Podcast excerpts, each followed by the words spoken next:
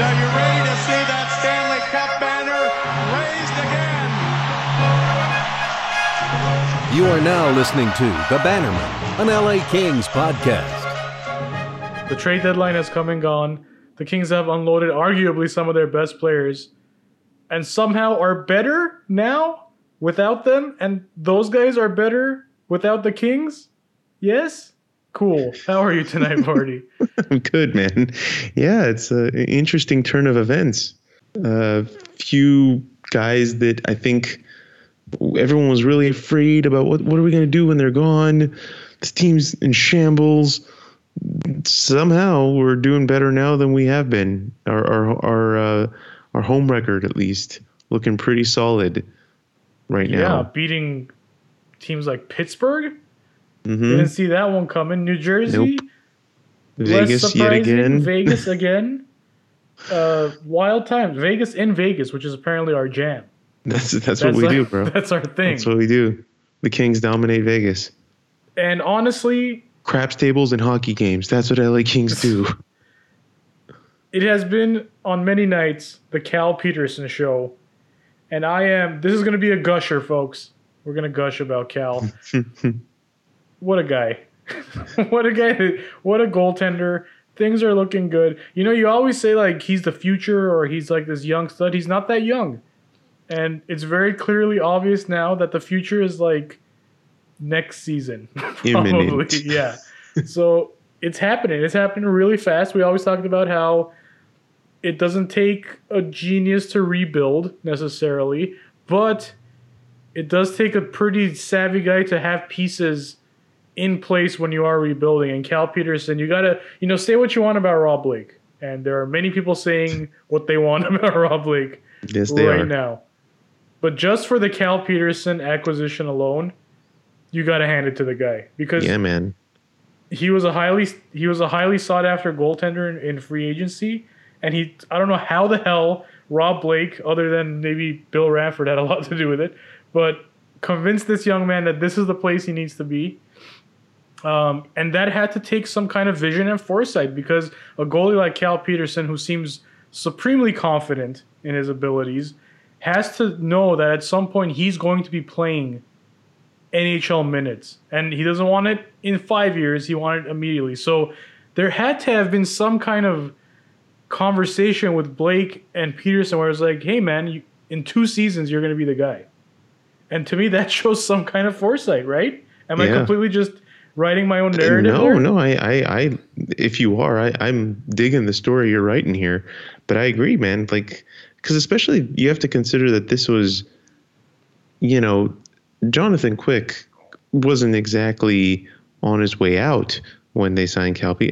He's been signed now. Was it two seasons ago, or I want to say two, three summers ago? When did they sign him? I have to look that up. But You the should. point being that it's not like Quick was on the way down. It's not like there was some question as to whether or not Quick was still capable of being a starter and that it was imminent that someone needed to come in and, and take over.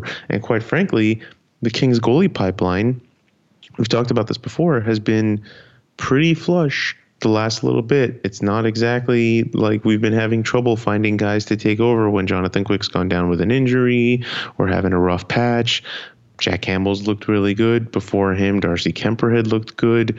You know, we've we've been able to plug and play kind of with some goaltenders that were backups elsewhere. So it's I I agree. I I don't know how they succeeded in convincing this guy that not only was he yeah, like I, I don't know how. I'm glad they did it. I'm glad they did. So he signed July 1st, 2017. okay. So we're This is- talking this is coming off a season where that they had- was that was when we made the They- playoffs They, and missed got- the playoffs. So 17, 18 is the year we went 70 back to that's the playoffs right. That's right. That's right. with that 92 seat, uh, point Kopitar season. Right. Yeah, he signed two years there. At uh, well, his cap it was 925,000 when he signed. His, that was his entry level contract. And somehow his next contract was less than his entry level contract. And people were complaining about the cap hit of eight hundred fifty eight thousand I remember that. Yes. It was asinine. Remember, we were stunned that it was less than his. Yes, entry level we contract. Were, we were talking. We were like, okay, clearly he's the guy. Everyone knows he's the next. It, some sort of warlock sorcery on the part of Rob Blake there, and and look at it now. And you know what I love? I love that they brought him up and they straight up said, "We're not bringing him up to sit on the bench. We're bringing him up to play. Right. We're not bringing him up just in case Jonathan Quick pulls a hammy or something like that." Yeah. And true to their word, they have thrown him in there multiple times, and he has shown that he is more than capable of being the guy. Which again now brings you back to the question of what do you do with Jonathan Quick? Do you have to do anything with Jonathan Quick? You really don't, because right now you've you've got a decent goaltending tandem going forward, but we've we've talked about whether Jonathan Quick would want something different for Jonathan Quick. Like Right, how right. comfortable is he with being, you know, 40 games Cal, 40 games Jonathan Quick? Is he going to want to be a starter somewhere else, even if that means potentially Seattle? Because they are going to have to expose a goaltender in the expansion draft next summer. It's it's nice to have options, ain't it? It is way comfortable right now, at least in the goaltending department, as far as I'm concerned. I am very comfortable with this goaltending situation. Our boy Cal Petersen was not comfortable in that Vegas game. He got peppered. He got bullied. He got run over by Could have fooled me. New looked. new Kings villain Alec Martinez, Ugh. Just running him over like that. I mean, I, I think I tweeted, uh, "I'm done with you, Alec." In that That's right. that's how I felt. But man, he, I think the Kings had like 20 shots in that game. Vegas had 43. and they were quality too. They weren't just point shots. They were there was multiple times where Petersen had to do some Hasek like swimming in the crease, but somehow always seemed like he was in control. It's It was a masterpiece, dude. And, It and- was. and it really was. I mean, 42 saves on 43 shots, 0.97 save percentage, which was somehow better than what he did against Pittsburgh the previous game. 35 saves on 36 shots, 0.972. Just two games where you look at it, you're like, if there was any kind of team in front of this guy, Yeah. and and luckily, I mean, I'm you know I'm being a little facetious there. Yes, there was a You kind are of a and you aren't. I mean, their advanced stats were some of the worst they've had this entire season during Sure. that stretch. Right, right. But they did still come to play somewhat, although allowing 43 shots isn't the way they come to play usually. But I guess what I'm saying is when there is a fully functioning, contending, you know, competitive hockey team in front of Cal Petersen, it, it makes you feel good inside about what Yeah. could happen. Makes you feel good about what you might see. And that's really it. I mean, he's he reminds me so much of Jonathan Quick. It's it's kind of crazy. It's kind Slightly of less violent. Less violent and more in control, which is good. Mm-hmm. Two good things, I think. If you if you're trying to separate yourself from Jonathan Quick, those two things are, are a good. Those are good qualities, yeah. And he, and he battles, man. He battles for every puck, just like Jonathan Quick, and that's Yep. that's something you want to be like John. You want to be like Johnny Goldie. Is battle for pucks, battle for rebounds, never quit on a save. He has all of those, and somehow, ice cold, man. He he's just he's. I don't think I've seen him smile during a game. I like the uh, a few weeks ago I I kind of was looking for a nickname for him and people were pushing the whole some spin-off of Go See Cal for Cal Worthington Ford and which I just leaves a bad taste in my mouth but you threw out Cal El. I did. as a as a I did. Superman reference it's growing on me I'm not sure how we're going to mold that but it's it's, it's got it's got some flavor to well, it the, the problem is not everyone's not everyone is privy to the fact that Superman's Irrelevant. Superman's real name is not actually Clark Kent, but it's Kal El. For all you nerds out there, you, you're nodding right now vigorously that you know. Uh, so, yeah, the reason that you know he was superhuman that game. That's what it comes down to. Straight line, not complicated. It was easy to come up with that. So, uh, don't know about the Cal Worthington thing. Gonna I'm just I don't like it at all it's not good. So let's not do that. so Kings, Kings yeah six two and one. in the last nine. in their last nine games, beating decent opponents. I think they got in that stretch. They've had, unfortunately, Cal's had the two losses. You know, in that stretch as well. Uh, a loss to Winnipeg, But a again, loss to Edmonton. but again, that's just they're playing him. You know what I mean? Like Yes. he's going to lose some games. There's no question. But the fact that they're playing him is quite nice. I don't. I don't have an issue with the Kings losing games. I just want to Right. clarify that. I Right. fully expect them to lose every game. I think it kind the streak kind of started just before the Stadium Series game. So they beat Calgary five to three, then they beat Colorado three to one, um, and then Toffoli obviously was traded shortly after that. They lost to Winnipeg six three, then they beat Florida five four, and then the overtime loss against Colorado uh, two one, and then a loss against Edmonton four to two. Right. And then the last three games, and those last three have been after the trade deadline, were 2 1 against Pittsburgh, 2 1 against New Jersey. Um, where was that? That was I think quick that was the one with with that was quick with in Kempe scoring the Yeah. overtime goal. And the last one, obviously, as we talked about against Vegas, where they were shellacked in terms of shots, but man, the ones they were putting on net were were mighty fine. Especially Kobe, even as a classic Kobe performance. I was always- so into that oh, game Oh, because man. of it. Look, I I had a, like a emotional tweet that game about when like Kopitar felt it. retires. Like I'm gonna cry. But it's a good point, isn't it? Like, It's- think, It's the truth, man. And there's so many times as Kings fans where we've been like, God, you know, give me more, Kopi. Why can't you be like Malkin and why can't you be like Crosby? us included. I, I Us think we included, just said that every- last episode. Dude, like every ten games, we're like, you know, Because he can more. do this. Yeah. Because we've seen him do this, and he spoiled us with a 92 point season, and now you think like, come on, man. But but then sometimes when you're angry, you take a step back and you look at his entire career so far, and you're like, take him away from this team. Garbage. Horrible. Okay, maybe we're be, you know a little. Jeff Carter was a fine center in his time, so he could have filled out that number one spot. But without Kopitar, I don't think you are You need two centers in this you league, are an man. elite team. He is an elite center. Yeah. You And it- need it, it goes to show how important it is to have a true elite first line center and how hard they are to find. And that's why pay him all the monies. all Pay, of them. Pay him every dollar in his contract until it's over and then resign him for some bonus years. Joe Thornton his ass. Yeah. Yeah. Because you know he's going to be one of these guys that's going to be good forever.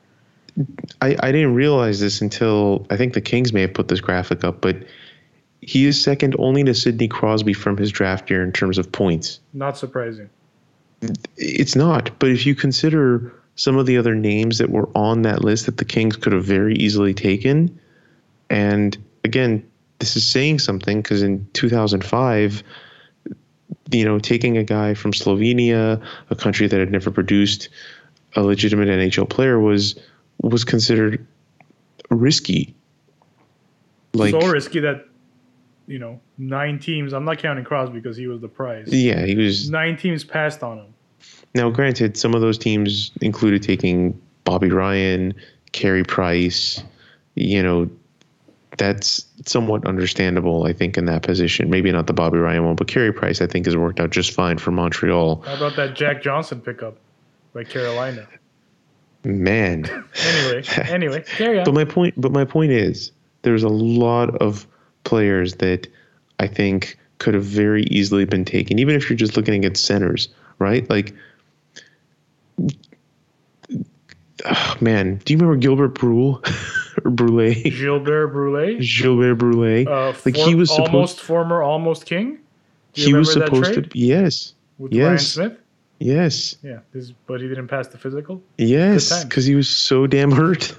but like, this is that's what I'm saying. Like some of the names that were supposed to go in that draft, Marek Zagrapan. Do you remember? remember him. Yes, Martin Hanzal was supposed to be amazing, better than he was. better than he was.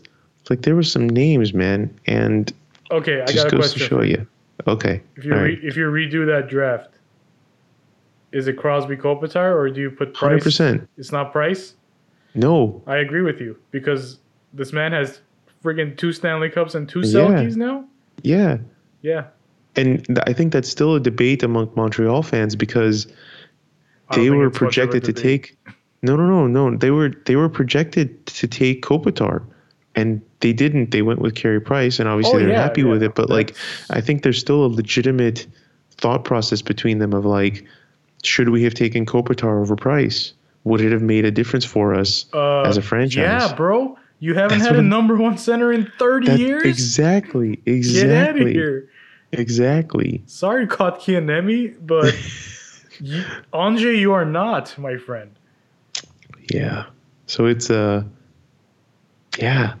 We swung a home run there, guys. Swung a home run in 2005. No question. No question that we got the second best player in that draft. It's behind Sidney Crosby. Not bad. But speaking of number one centers or potential number one centers, Yes. I think it is time. God, we waited so long, and it was so sweet. It was a little too sweet. It was too sweet. It was too good. That's the pro- was- that was the was- problem with Gabe Vilardi's debut. It was too good because you can like you can make an impact, hmm you know, but and then you could just completely screw yourself by setting Yeah. unrealistic expectations. You can have like a second assist for your first NHL point. You can have like a random tip in off your shin pad for your first NHL goal. Those things happen. And you end up having great careers down the line from there. Or you can do what he did and just come out and be a beauty. nine seconds in. Is that the official time The on that? I think the official was like 6.3. okay. but I'm I, I saw various times written in there which if it's 6.3 it's the it's the fastest goal fastest first NHL goal in history history. Yeah. which again I've seen some weird time things that have said Rickard Rakell had a faster one I'm not sure but in any case was it a great goal not particularly No, goalie Bob disgusted with himself after Yes, that. He flubbed absolutely he flubbed it do I care absolutely not. Uh, Gabe Vilardi didn't care. nope We were Nope. going crazy. I mean, it's not just we. Everyone was going crazy. If How you can looked you at ho- if you looked at King's Twitter in that moment, it was it was a beautiful thing because in this crap season where we've argued over minutia, right? Like Right. sh- things that don't matter, things that aren't going to matter tomorrow. Where you know some people wanted Kovalchuk gone, we wanted him to stay. What like this minor things that no longer matter. Right. There was one moment where everyone was saying the same thing for, Yep. for once, Yep. uh, and it was great. It was a wonderful, wonderful time in my life. Guess. I'll never forget it. it's rare. It's rare to have those like moments where the entire fan base can unite in happiness. Like no one was tearing it down. No one was going, "Oh, what a crap goal!" You know, "Oh, he got lucky." No one cared. nope. Everyone because- just The build up, man. It was the build up to that moment. it was It's it's taken him so long to get there and find some element of consistent health and it means a ton for this franchise no matter how many prospects we have like he's he's one of the crown jewels. He gets forgotten sometimes in these rankings and stuff but he's one of the crown jewels of the pipeline. And for him to come out and have an immediate impact like that is so satisfying. It was, and we just talked about Kopitar a little bit, and I think the Mhm. first thought that came to my mind, to your mind, you I think you told me, and I tweeted it almost simultaneously, was that the first memory we both got was that Kopitar's first game against Anaheim Yep. when he walked Pronger, and everyone's like, "Who the hell is this?" and how did we get him? you knew you knew because again I, I go back to 2005 and the era of the internet and social media and all those things were kind of nascent still. You know, like it wasn't quite as prevalent. Right. You weren't seeing like Slovenian hockey highlights, and even if you did, I don't know how easily you could project that to what you would get in the NHL from someone like this. So he he came out and did that in 2005 and you were just like is that normal is that is this what no one you were just like he just he just embarrassed a hall of fame defenseman Right. on on his first NHL goal and then he went out and had another goal that game Right. Ugly as It's- hell. doesn't matter Doesn't matter. stuff of That's stuff of king's legend That's what I'm trying to say. It doesn't matter because Vilardi's first goal was ugly, but his second point. Oh. You, you, li- listen, you know, anyone who knows me knows.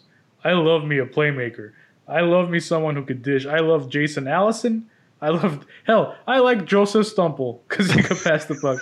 Wayne Gretzky, my favorite player of all time, not because of his goals, because of his dimes, baby, because of his apples. That's why I love that player. So that's that's a that's a pass. to piggyback on that, not only do you love a passer, you in particular love a guy who can pass from behind the net. Oh yeah, yeah.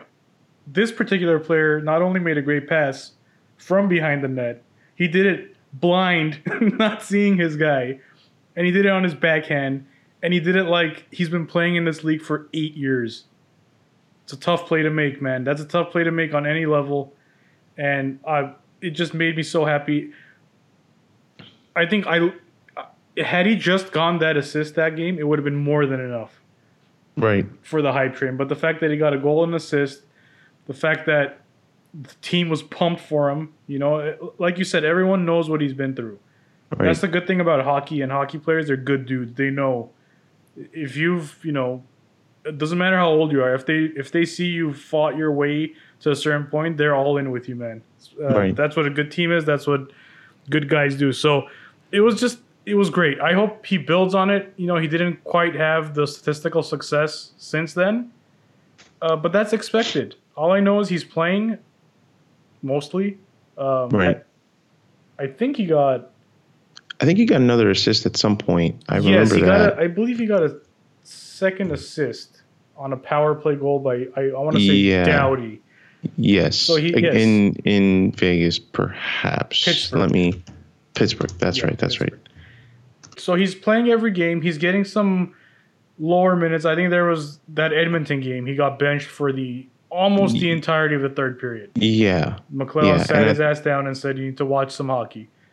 and that's okay because he's not the swiftest skater, and that's a lot of games to play at the NHL level from the second you get called up. I think there was a three and four night stretch there, which is why we're having a couple. Uh, yeah, because Yeah. it was Florida, yeah, Florida, Colorado, and Edmonton, three and four nights. Right.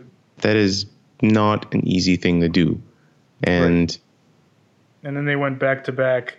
right, And, and on the second half of the back to back against Vegas, he only got seven minutes and 49 Right. seconds time on Right. ice, which is very low, obviously. Only 13 shifts. Um, one thing about him, though, face offs. draws, baby. He can win them. Yeah, Uh, going backwards, he was 60% against Vegas. Good. It's only three faceoffs won, but still, that's you know NHL players. New Jersey, he had um, he was three for seven, not great. Or sorry, he was three for ten, not great. Against Vegas, he was actually three for five, which is good. Pittsburgh, he was uh, six for nine. That's what you want to see. Yeah. And, then, and then in Edmonton, he was five for six. And Yeah. I and I believe his first game, which was against he was killing him in the dot. yeah, which was against Florida, he was thirteen of sixteen. Yeah, there So, you go. So look at that. Look at that face-off discrepancy. He's at fifty-eight point six percent face-off right, right now. right. But that Florida game, look how many uh, starts he got. Whether it was defensive Right. zone starts or Right. offensive zone starts, sixteen face-offs he took. So obviously he was riding a high that game, and, and it's been significantly pulled back from him since then, which is okay. You know, Yeah. protect him. I I'm trusting Todd here. He knows what he's doing. I'm not going to be up in arms. This isn't a Kovalchuk situation where I'm upset that you're you know playing a 400 goal scorer seven minutes Yeah. and benching him while Austin Wagner, who can't hit the friggin' broadside of a barn, is like getting no cutbacks on his ice time. Yeah. That's this is way different. So I get Yeah. it. Protect him. I'm all for it. And I would be surprised if they play him beyond an extra two games because if he plays nine, then his entry level contract kicks in. And this is there's again there's no reason for him to play the entire season.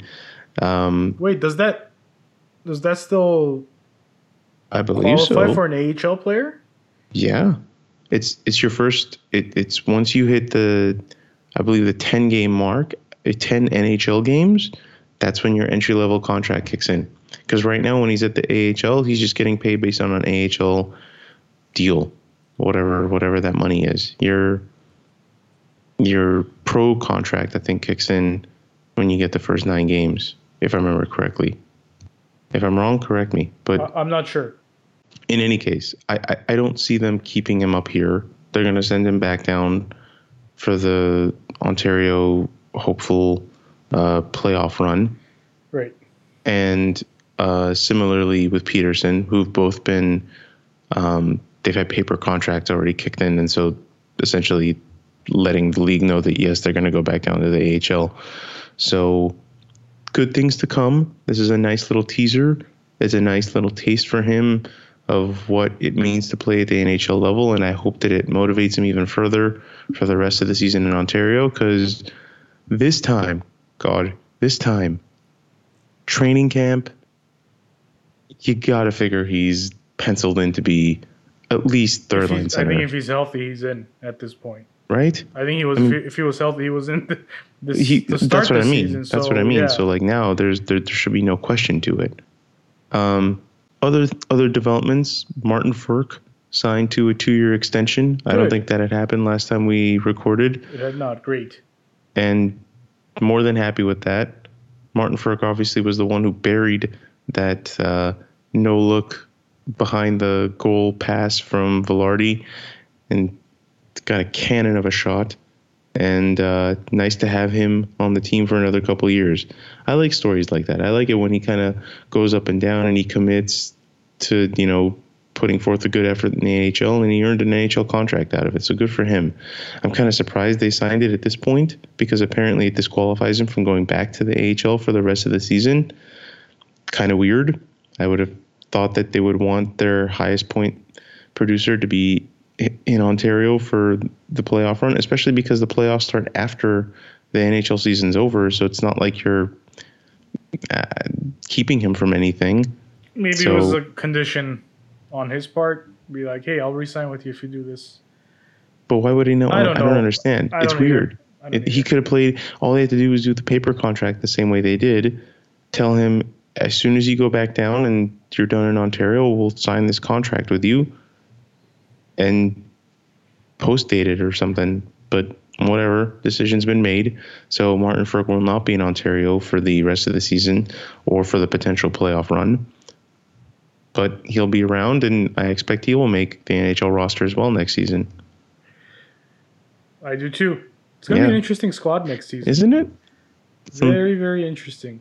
Who's gonna be here? Who's gonna get looks? Training camp's gonna be fun.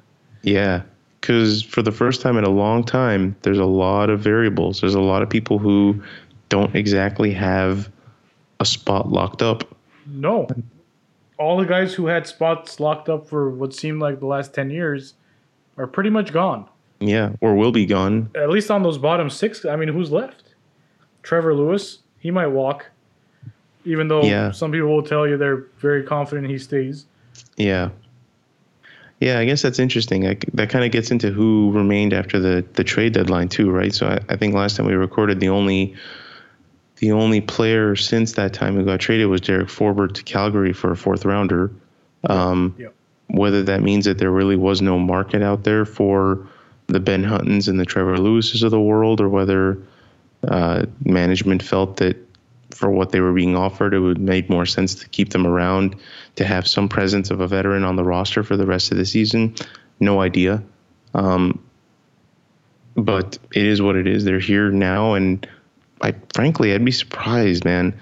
I would be surprised if Ben Hutton is back next season. I would be surprised if you know Joakim Ryan is back next season. Even Trevor Lewis. I I know this whole idea of like veteran leadership, veteran presence, whatever is important, but man, he's been struggling, dude. He has been struggling hard the last half of this season, and his minutes have been cut down significantly. I know he scored a goal in the last few games, but just watching him skate, I just don't see that same Yeah. oomph, that He's- same kind of like laboring. It looks he like is. He definitely is. Yeah, and, And- I think Elliot Friedman. I was listening to maybe Thirty One Thoughts or something like that, and the it was the pre-deadline episode, and, and his name came up, and Elliot Friedman was like, "There's a real concern around the league that he can't skate anymore, or at least can't skate the way he used to skate." hmm So because that was that was the one thing that like he always had. He was a very quick and tenacious skater, and yeah, it's uh, it's interesting. But I would be surprised if they brought him back next season. I just don't see the need. I really don't. Um, so the Vilardi thing, Vardy, Yes. it's only for players that are 18 or 19 years old. Oh, It's the entry level slide. Interesting. Okay, Right. so he's already So, he's already. It doesn't matter how many games he plays. Right, he's it's kicked in. His entry level slide was last year. Gotcha. So if a player who is signed to an entry level contract and is 18 or 19 years of age does not play in a minimum of 10 NHL games, their Mhm. contract is considered to slide or extend by one year. Got it. Right. The So- Toby Bjornfot situation. Correct, correct, correct. Because he's too young. So Yes. yes, no slide for Gabe. So he can play as many games as he wants as to. many as he wants. He's Okay. good. Good.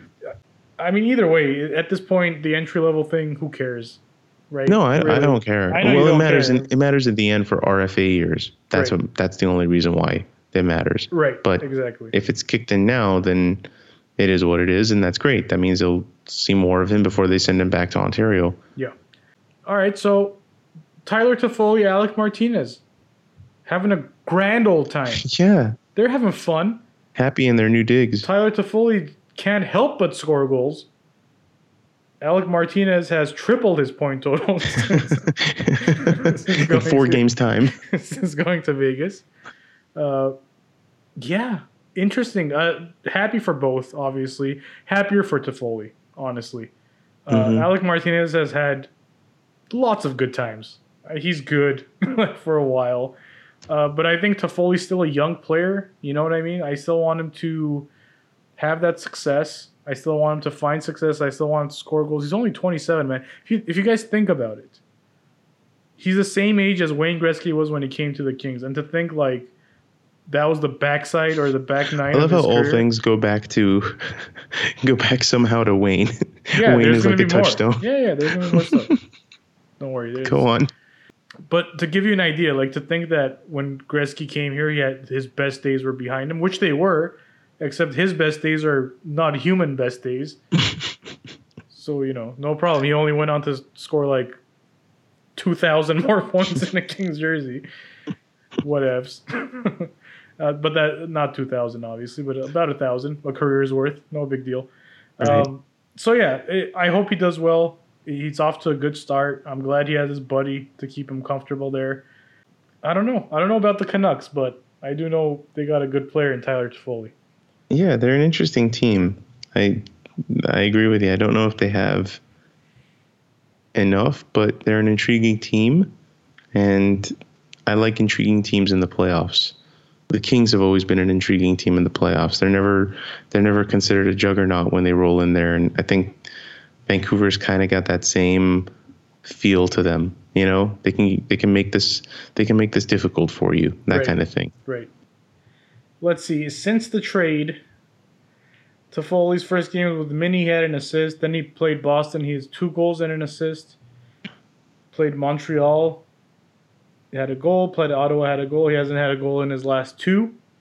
No big deal. Slowing down. slowing down indeed. Uh, but since if you if you count his last two games with the Kings, he is on fire right now. And he he's always been a streaky guy like that, man. He's always been one of these dudes who just scores in bunches. Yeah, eight goals in eight games. Speaking of bunches, There you go. that's bunched up goals right there.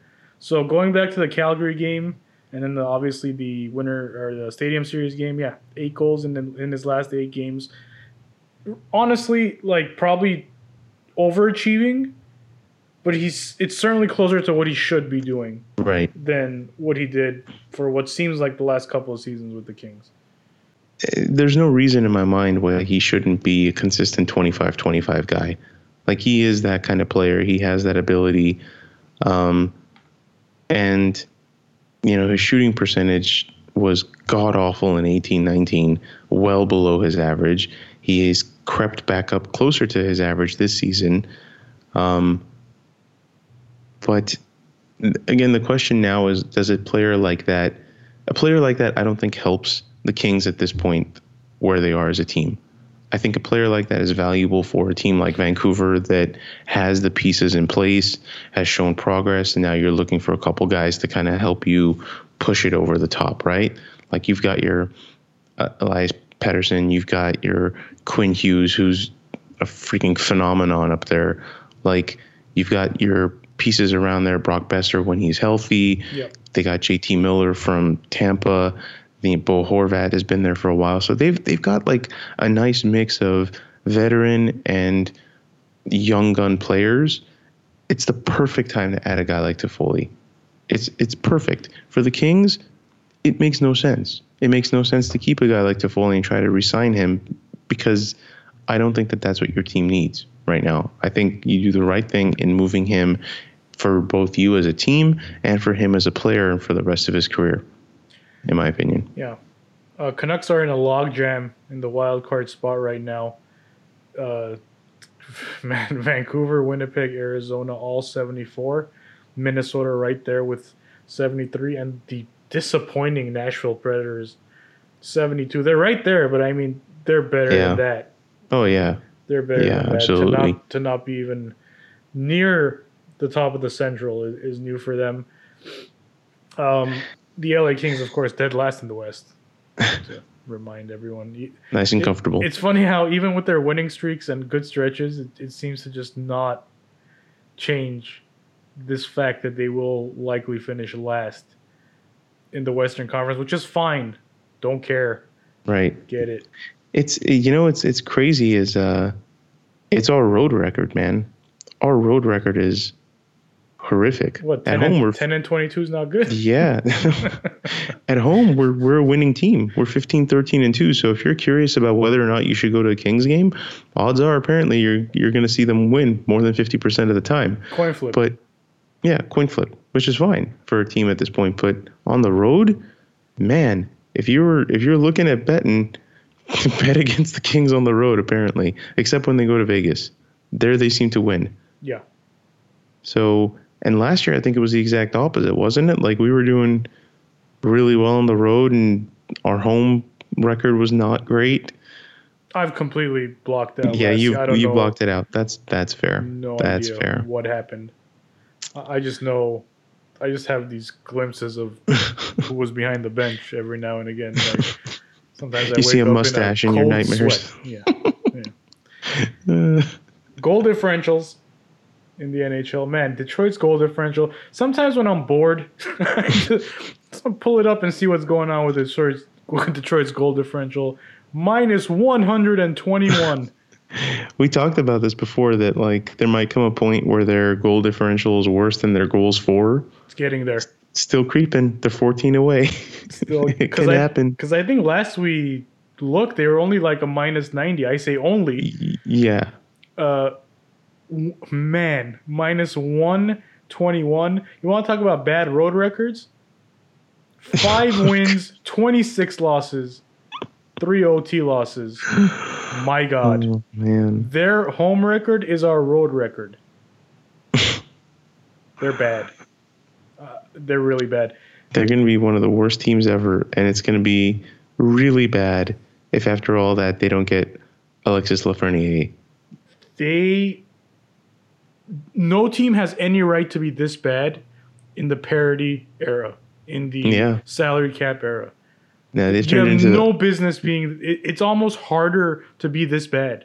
they've taken parody and they've turned it into a parody. Oh sh! Vardy's Vardy's bringing the heat tonight. Whew. Hoo-wee. You might want to pull over if you're going to laugh that one off, guys. Don't want you getting in any accidents because of because of us blinding you from the tears of laughter. That's right. Um, the Anaheim Ducks also not good. California hockey in general right now is is not looking good. They are And I- six points. That's it. The West is weird. Don't don't don't read too much into it. But the best part is that San Jose does not have their own first round pick. Ottawa has that. And so if you look at the percentage chance right now in the lottery of having the first overall pick, it's even between the dismal Detroit Red Wings and the Ottawa Senators, who are just a horrific franchise in other ways. They just fired their CEO today. I don't know if you saw this. I didn't. Yeah, their CEO, who's been CEO for 54 days, was just fired Okay. because uh, he got into an argument with Eugene Melnyk Oh, and cussed him out over the phone, and Melnyk fired. him. I mean, you can't you can't write this stuff. That franchise is as long as Eugene Melnyk is owner of that owner of that franchise, it it, it, it just jumps from embarrassment to embarrassment of different types. It's just someone needs to make a thirty for thirty on Ottawa's last two or three seasons because it would be magnificent to watch. Yeah. I mean, there's been stuff in there that's dark, sad. I get it, but most of it is just hilarious. Um, just the treatment. Again, it starts with Eugene Melnyk. It's all Yeah. he's always going to be the problem with this franchise.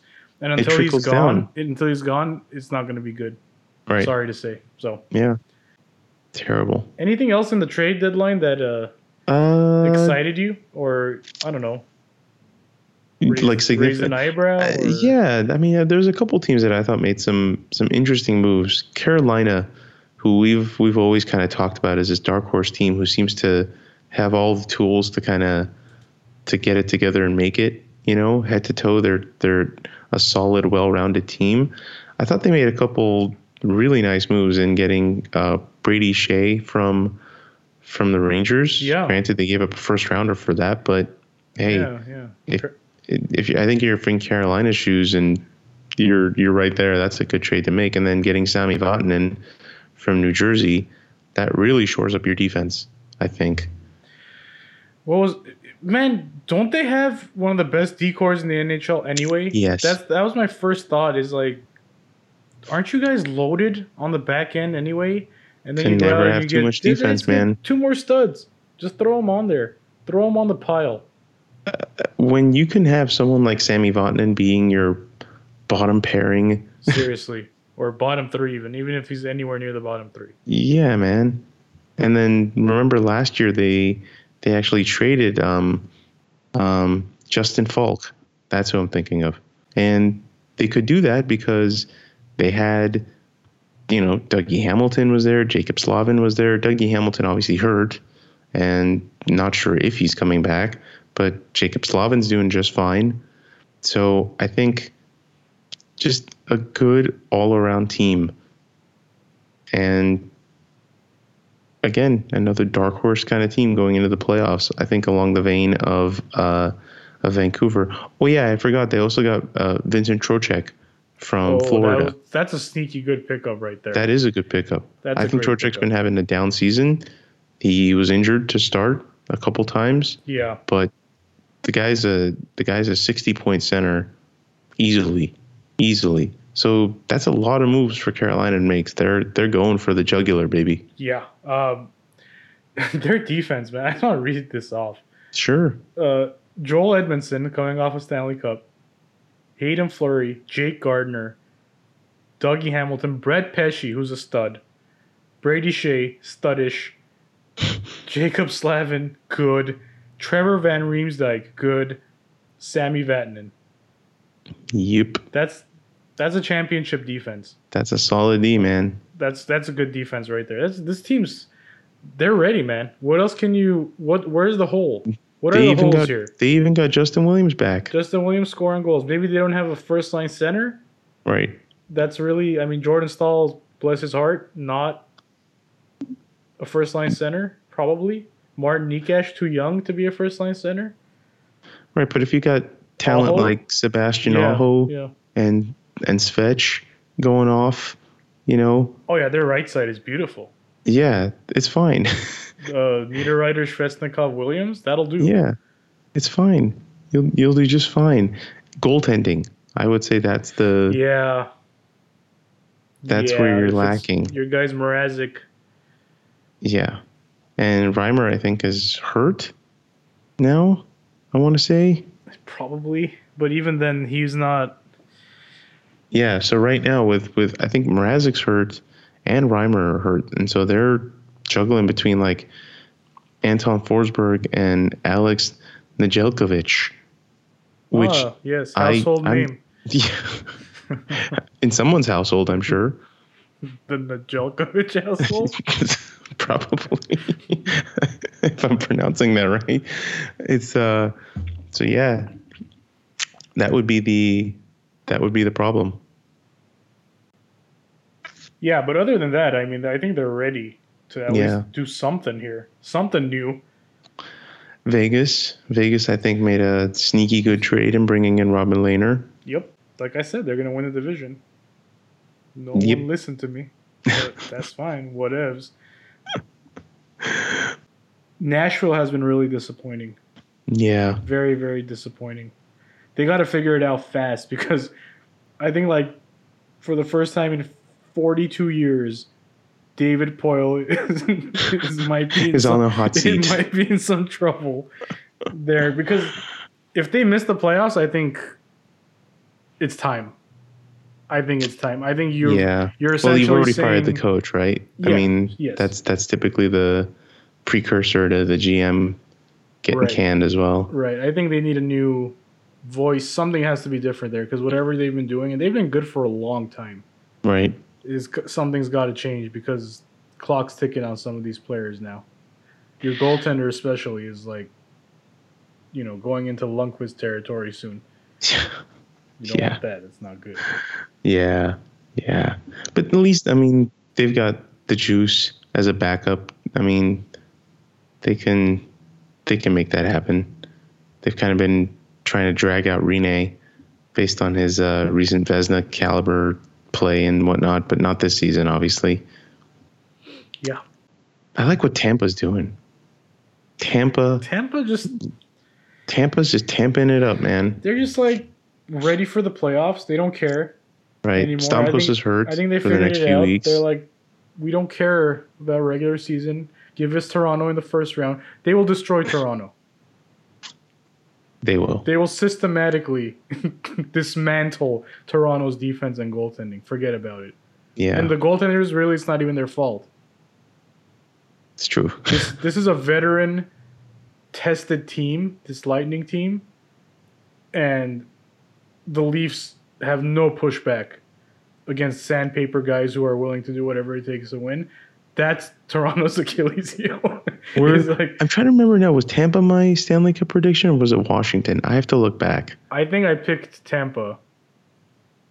I'm pretty sure I picked Tampa Vegas in the final, Mm, and I had Tampa winning the cup finally. I think, could be wrong. maybe, buddy. Maybe. But the point is, like, no one's catching Boston. they're, they're they're good. How are they always good? That you know that second wave we always talk about that second wave of Bruins. They're outstanding, Yeah. man. They're just that's how you draft. Remember when they sold off half their team to get like three straight first rounders? Yep. They kept the right guys, man. Yeah, They kept the right and guys. One They- of them could have been Barzal, but they took some. I think they t- took Heinen or something. Yeah. anyway, like that's a quick retool. What the Kings Yeah. are doing is not a retool anymore. It takes balls, man. It takes balls to make trades like getting rid of Phil Kessel, getting rid of Tyler Seguin, and saying to yourself, we can do that because we have Patrice Bergeron Oh yeah, and we have right and Lucic. Like to put all your eggs in the Patrice Bergeron and Brad Marchand basket is ballsy, and it is paid off in in style, especially obviously Pastrnak coming in being That's the thing. absolute beast. Pastrnak, I think, was the real game changer there. He was. And to have guys like ready to go like that, when you get Yeah. rid of Lucic, when you get rid of Seguin, whoever, and it's ne- next man Right. up, and you lose Right. nothing, Right. that's scary. That's scary good. Tim Thomas, right? He was, I think he won Yeah. the Vezina one year. I'm not- Yes. Anyway, he was obviously very good.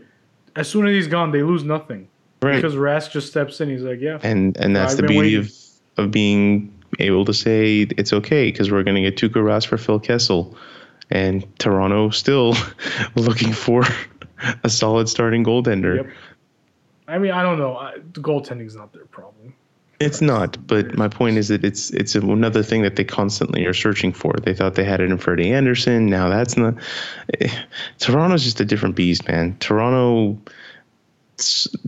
Fifty percent of Toronto, Toronto's issues are above the neck Yeah, that's true. every year. It's it doesn't matter. True.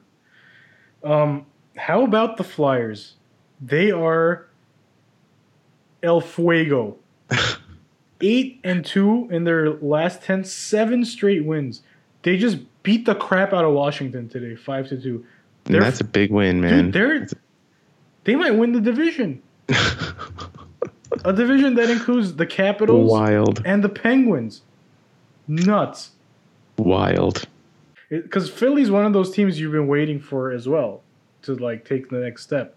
And Yeah. Apparently, it took like losing again key veterans, and they're like, "All right, we're good." But some, I mean, sometimes that's what it takes, though, doesn't it, man? Right, like they right. made a gamble. I wouldn't say it's a gamble, but they they committed to bringing back Kevin Hayes after they traded for him last year, I think, from New York. They they felt like they had something good at, with Travis Konecny that he was going to come in, he was going to take the next step forward.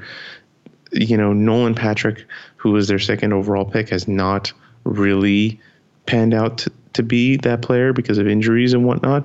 But it's okay because Sean Couturier has now stepped up and been like maybe a top five defensive center in the league, like Sure, constant Selke easily. Trophy.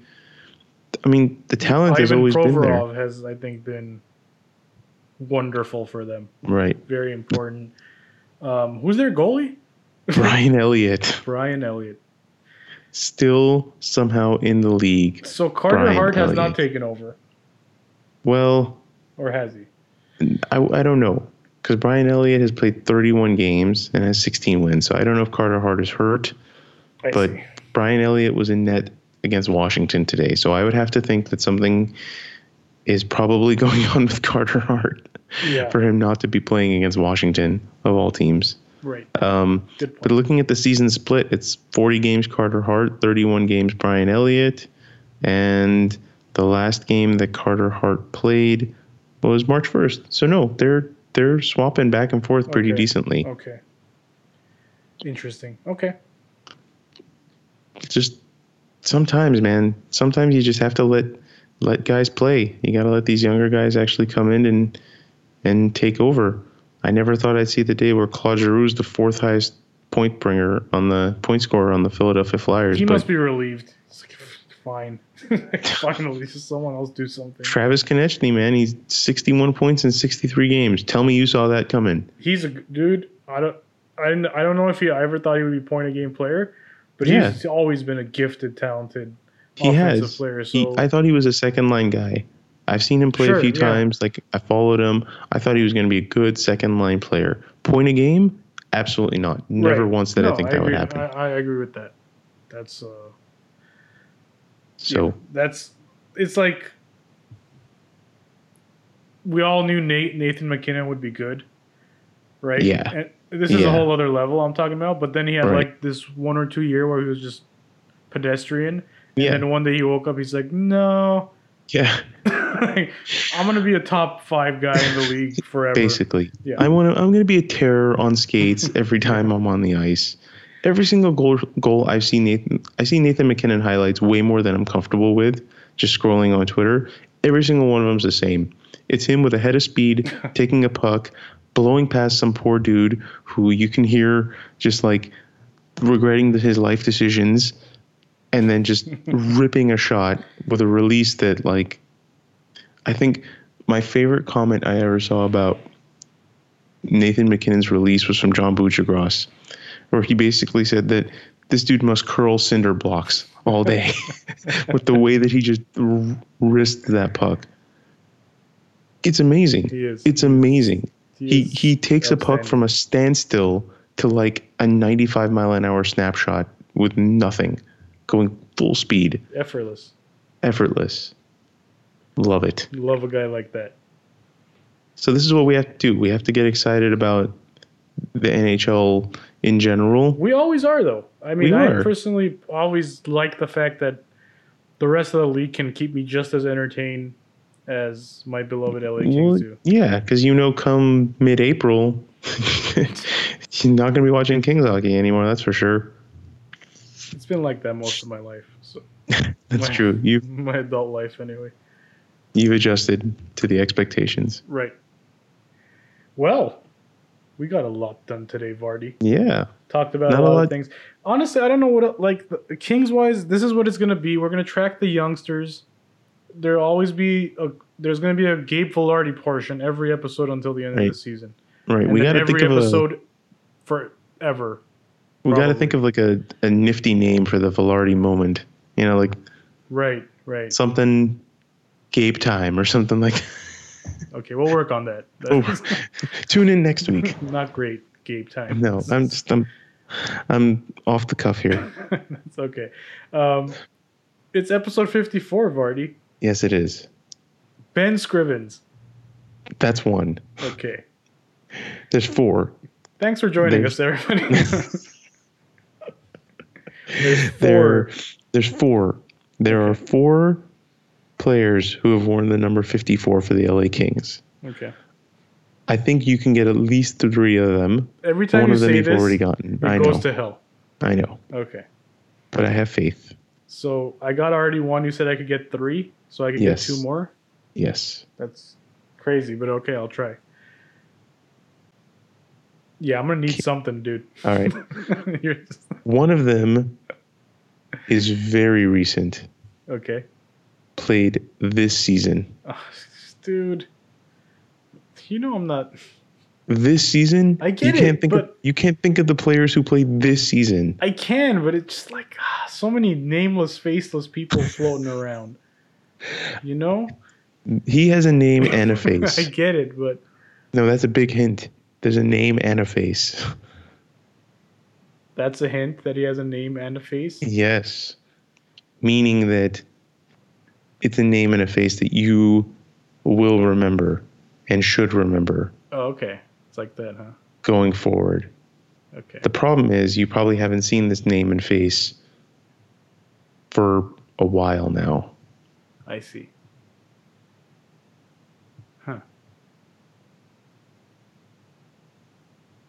You must reach into the depths of your memory banks.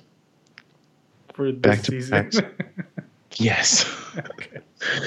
Back to the days of October. Oh no. Oh my. October. So this this person make the team? Yep. Ooh. Wow, I'm terrible.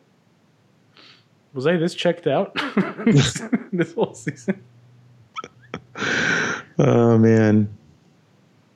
If they made the team, why would they wear that stupid number? Hmm. I You know it's what? a rhetorical kind of a you don't have to answer type question. I'm just thinking. Wait, you were saying something though. Carry on. I, I was. I'm trying to hold on a second. I need to hold on. I need to search something real quick because this might be a technicality moment. Ooh, Teddy Purcell. That's one of them. Okay, yes. yeah. Obviously, I don't mean this season. It just kind of came to me. I Teddy was like, Purcell. all right, wow. I, I wasn't expecting to help you with that, but Yeah, Teddy Purcell, Um, 54. All right, yes, too. All right. yes, Now back to this guy. yes, yes. It um. It might. So I, it's it's a preseason situation. Oh, you see, you see now. It's all getting murky. But you're saying he made the team out of camp. Correct. And then shortly afterward changed his number. Really? See, this is why. Okay, how about this? You seem frustrated with me, Bart. Not only does he have a face and a name, he also has a foot. uh, was he? Bjornfot was wearing 54? He was. Okay, see, then he changed it to 33. Correct. Okay, see, guys? It's malarkey. not you. It's, It's me. malarkey. That's what it is. It is grade A baloney. All right, so I got Purcell. Uh, I got Scrivens. I didn't get Bjornfot. Did you really play a game with 54? I will I will send you a photo, friend. But a preseason photo does not count. What, what do you mean? These numbers don't count for preseason. I, he must have. He must have. Yeah, I guess. That's that's odd. Very odd. Sounds weird to me. Because Anyway. he made the team he won 33. I'm just saying. Okay. Fine. If you want to give it an asterisk, we'll give it an asterisk. It's not I'm just playing by the rules. I, I make the rules. There's you know, there's a lot of random preseason numbers. Kopitar wore 52. You didn't hear me two episodes ago. Actually, But you remembered that number, and you remembered preseason Alec Martinez. yes, In fact, we dedicated an episode to him. Right. Last episode. right. But I didn't. No, that was not preseason. His, his first season, he wore 53. Okay. Fine. I'm tired of being right. It's it's exhausting. Right, Really. fourth guy, no idea. Um, Give me seasons. uh, 98, 99, and 99, 2000. Seven games total. He was a defenseman. Whenever I don't know someone, I feel like I just say Holland. that's in my that's in my go-to. Uh, I don't got it unless it's like Kip. Jan Jan Nemecek. Nemecek. Yes. I remember Jan Nemecek. Wasn't gonna remember his number. Yeah. Good times. Good There times, it is. Jan. There Uh, it is. We will be. I will be contesting this. So I, I, I know I know you will. Nonsense. But I, I think I think it makes the most sense to dedicate this episode. Uh, since we're talking about the future, I'm going to talk about a man who we thought was going to be part of the future, wasn't part of the future, but then he came back to the Kings. My This is the Teddy Purcell episode. He did come back, didn't he? he did. Oh my. He Teddy talks. This is for Teddy talks. That's right. Teddy Purcell. Uh, met him, hung out with him one time. Did you really? I did. believe it was at a bar. Just randomly, or I believe it was in Las Vegas. anyway, ah, yeah. Good dudes. Tales. These guys are funny, some of these guys, I'll tell you. Was this was this in the Rightus Evenons hangout times? Correctamundo, the Rightus Evenons, John Zeiler. For some reason, John Zeiler was the guy that He was- our, he our was the- mutual he was the knew. plug. Right. Of all the guys, like I'm hanging out with John Zeiler. That's right. I remember shaking Rightus Evenon's hands at uh, XS in Vegas. Yeah, Teddy That was floating around. hands. Yeah, they were all Large floating around there. Anyway, what's the opposite of name dropping? That's what we just did. Again, It's not even a brag. I'm not even proud of any No. of those things. no. That's 54, guys. We're coming real close to the Pavel Rosa episode. Spoiler. I got one ready for next. Pawn at it. I got one ready for next episode. I love it. Please subscribe, follow us on Twitter. Numbers are steadily growing on both ends. A little more Twitter Twitter interaction would do us good. So keep it coming, guys. Drop us an email. Shout out to Mike Irwin, who always drops us an email, by the way. Nice. Uh, once again, can't share it on the air. Uh, not controversial. Controversial, this man. Thanks, Mike. Keep them coming. Thank you, everyone who listens. All our listeners who've been listening since day one. We know who you are. We see the stats. We love you we some of you we've never met and we love you. That's that's real. Yeah. That's real, yeah, man. and we appreciate the excitement. We appreciate that like the numbers actually have crept up with as bad as things have been for the team. You guys are committed. Yeah. Just like we are. Absolutely, because sometimes when things are bad, the last thing you want to do is hear more about how about bad how bad things are. yeah. Things are going. That's it guys. We'll see you next time. Thank you again. 55 coming up. You've been listening to The Bannerman, an LA Kings podcast.